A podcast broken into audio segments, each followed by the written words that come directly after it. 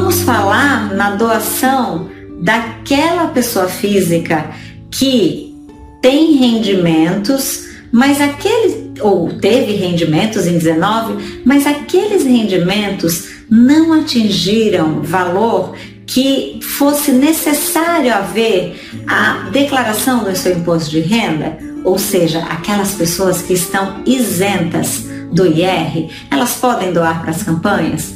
Podem. Podem doar até 10% do limite de isenção. Isso dá 2.855 e qualquer centavo. Por quê? 28.559,70 é o valor anual do limite de isenção. Pessoas físicas que tiveram rendimentos que não atingiram esse montante têm como limite 10% dos seus rendimentos de isento.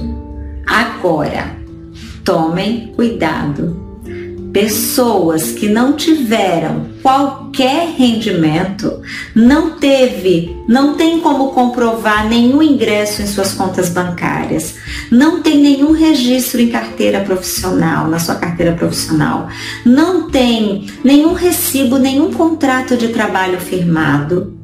Essas pessoas, elas não vão poder doar nada, porque se elas doarem, nos cruzamentos dos bancos de dados vai se detectar que ela não teve rendimento nenhum.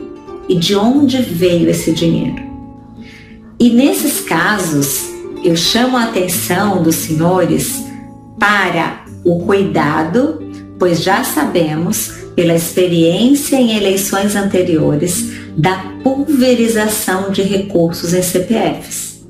A gente sempre fala, principalmente com esse percentual da, dos recursos próprios muito baixo, né? Esse percentual dos 10% muito baixo, não há limite para a capacidade criativa da burla.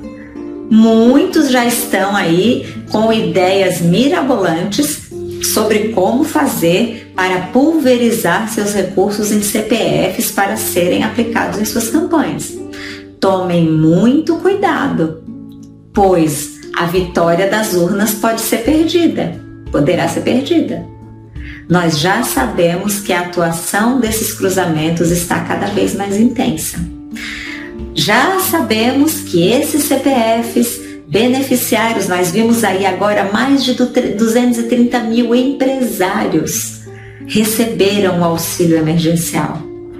Então imaginem quantos quantas irregularidades existem nessa administração desses recursos.